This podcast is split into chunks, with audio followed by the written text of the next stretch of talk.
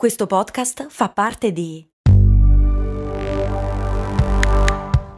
Voice Podcast Creators Company. Se a volte ti senti così, ti serve la formula dell'equilibrio. Yakult Balance, 20 miliardi di probiotici LCS più la vitamina D per ossa e muscoli. Mi chiedono i patron Alessandro e Massimo che differenza c'è tra zampone e cotechino e perché si mangiano tipicamente a capodanno.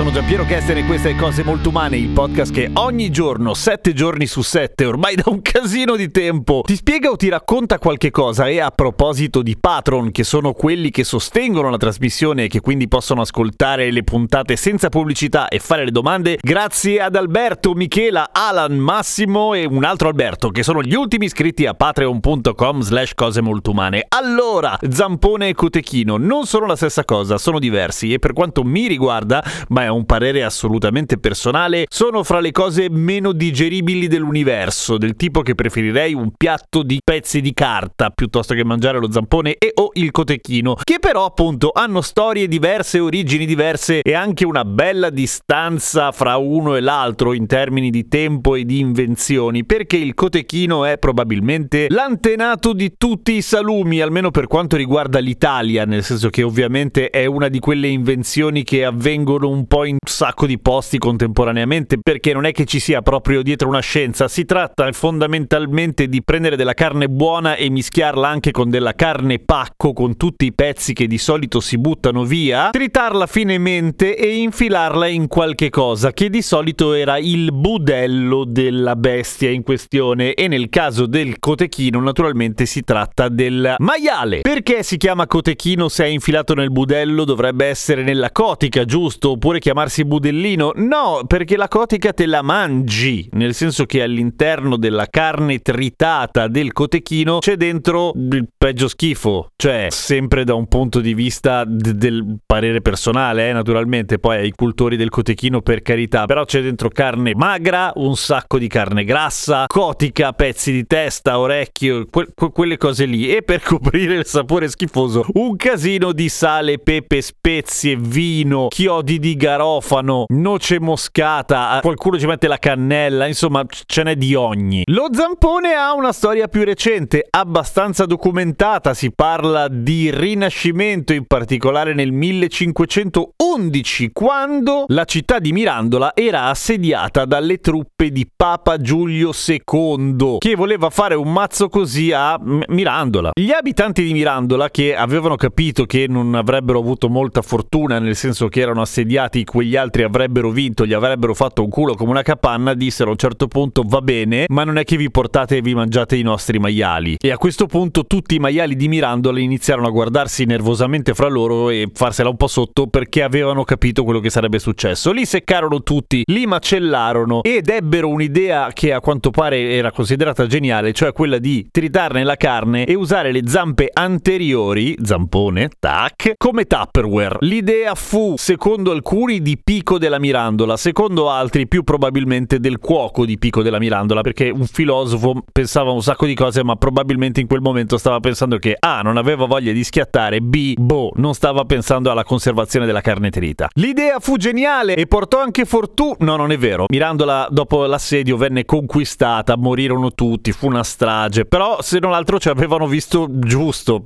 almeno non avevano i maiali da mangiare. Ma era nato ufficialmente lo zampone che ancora oggi è tipo IGP, una di quelle cose che sono legate a un luogo in modo indissolubile. Poi la zampone cambiò nome, diventò Zampetti alla modenese a un certo punto, ma fondamentalmente è quella roba lì. Ma tornando alle differenze, zampone e cotechino hanno lo stesso sapore? No, hanno intanto un aspetto molto diverso. Uno sembra che ti stai mangiando una zampa, anche se poi è ripiena di altro, e, e nell'altro caso invece ti stai mangiando una sorta di gigantesco salamone, un gavettone di trita dalla l'aspetto discutibile, d'altra parte la carne trita non è bella da guardare. Hanno sapori diversi anche se non tantissimo a seconda di quello che scegliete, se lo prendete fresco oppure lo prendete imbustato, precotto al supermercato per ottemperare alle tradizioni e adesso alle tradizioni ci arriviamo. In teoria si dice che uno abbia la grana più grossa e l'altro la grana più fine, ma a seconda delle fonti sia uno che l'altro hanno la grana più fine, per cui secondo me è un po' casuale questa cosa. Perché si mangia a Capodanno? Perché è una roba ipercalorica, super grassa e quindi opulenta, ricca